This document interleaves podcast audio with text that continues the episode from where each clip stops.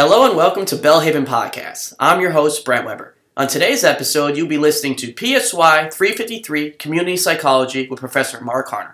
I hope you listen and enjoy.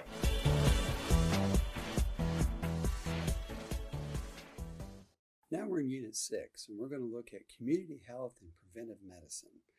And community and how it, community psychology and how it interacts with organizational psychology.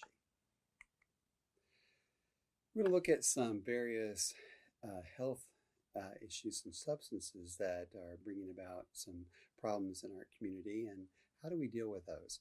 Um, tobacco, about 51 million Americans use tobacco products in some form, and about a quarter of that is 18 to 25 year olds. So um, each year, tobacco causes more deaths than HIV, illegal drug use, alcohol use, motor injuries, suicides, and murders combined. So, um, this is a huge issue for our society, and even exposure to secondhand smoke causes 41,000 deaths a year.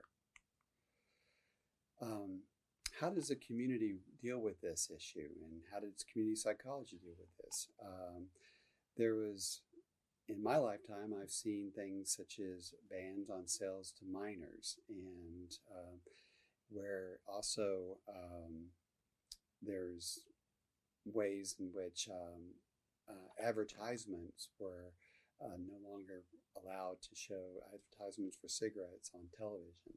And uh, so, um, but making sure that the merchants and local media are working together to understand that why this is important and uh, the, that uh, of preventing early uh, smoking.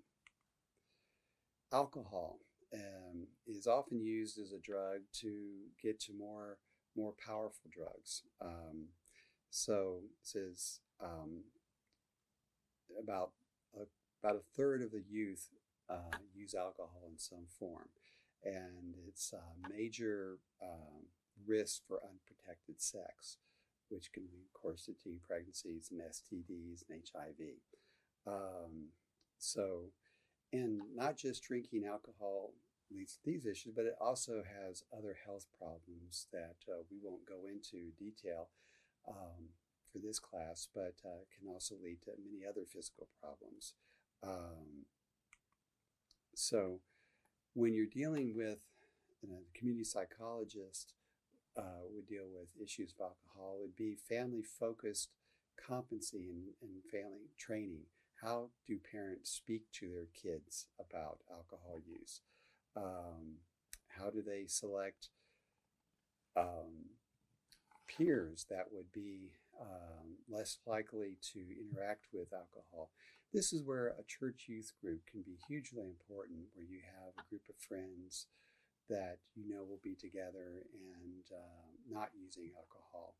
Um, how to understand the uh, peer pressure and how to deal with that. And so research has shown that when teens are given this intervention of these different areas I just mentioned, that their alcohol use is uh, less than those who were not given this these interventions. Um, illicit drugs, drugs that are illegal and um, not prescribed by a physician, and about um, 15 uh, people around the world have uh, substance abuse disorders, and the most popular one is marijuana. Now we um, recently we've had states legalize marijuana, and we're still trying to figure out what are the effects of that. And community psychologists are are interested in knowing with the legalization of marijuana, how does that affect the community? And um, the uh, so we, we're also aware that using drugs lead to issues such as crime and different illnesses, domestic violence, and uh, loss of productivity in the workplace, and uh, increases in sexually transmitted diseases. Um, probably a program that you've seen uh, or heard of is the DARE program.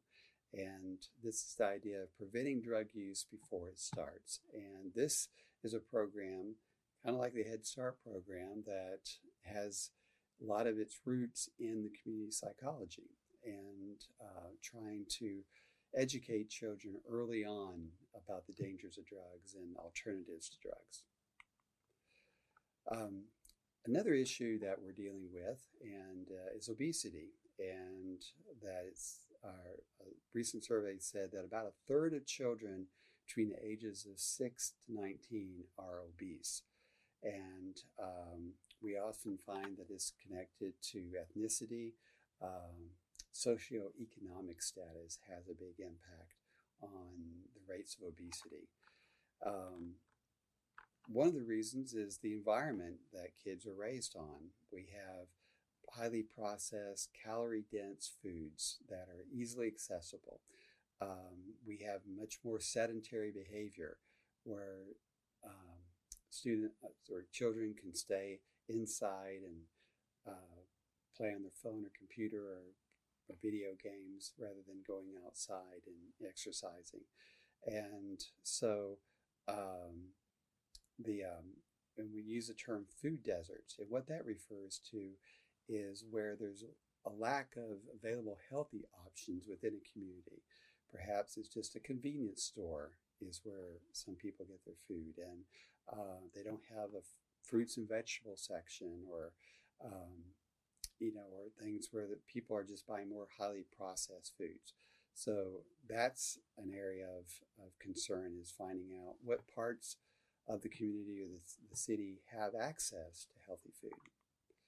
Um, a lot of schools are taking this on and uh, and removing some of these types of highly processed calorie dense foods um, from the food the vending machines and only making um, making good foods more available than bad foods. Um, some schools are going with body mass index testing and uh, making their parents aware of what the the issues are with their children. Um, so now we're going to shift to organizational psychology, and this is where sometimes there's overlap between community psychology and and organizational psychology. Um, but organizational psychology approaches the study of organizations from the perspective of the individual. And this is often used in businesses about um, particularly when they're about to make a big change or how to, to interact their um, you know their their workforces together. Um, so they they look at uh, organization or community, such as community as a system.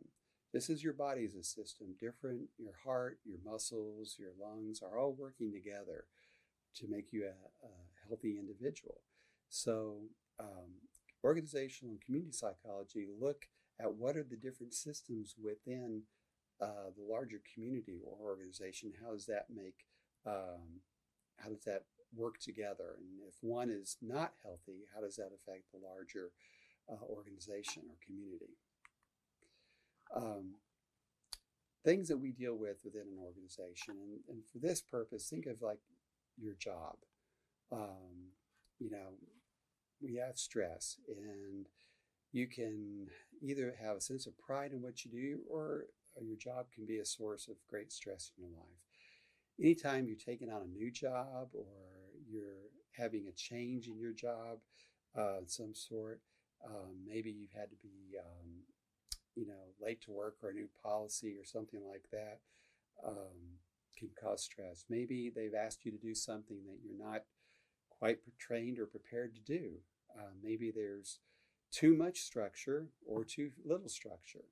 Um, even sometimes boredom can cause stress. Um, you have conflict.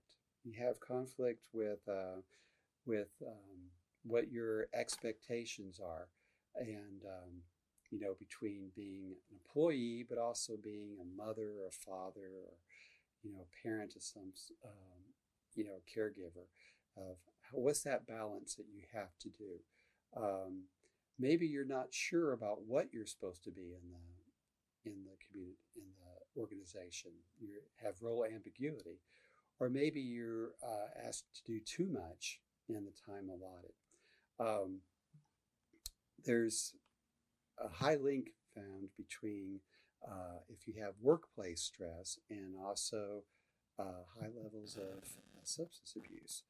Um, but also, if you work in a workplace that's very permissive and doesn't have very much um, expectations for you, that can encourage abuse because people feel like they can get away with it.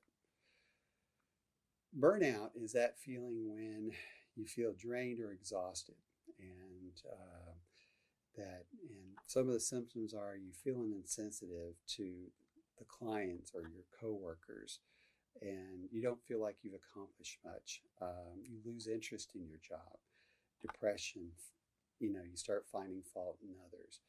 Um, these are different things that happen within an organization that community psychologists are often interested in trying to prevent. Um, now, we've talked about things as a deficit or negatives, but sometimes things can, using positive psychology, can help with an organization or community, um, such as looking at um, opportunities for growth, um, continual learning, feeling that you're a vital part of that organization that you work with, that you have a sense of purpose. Um, and when you do that, usually people have a greater sense of health and creativity and perform better. As we uh, as organizations grow, they often become more diverse, and um, and so you often find the tension between needing to cooperate between other uh, employees within the organization, but also being competitive to try to get ahead within the organization.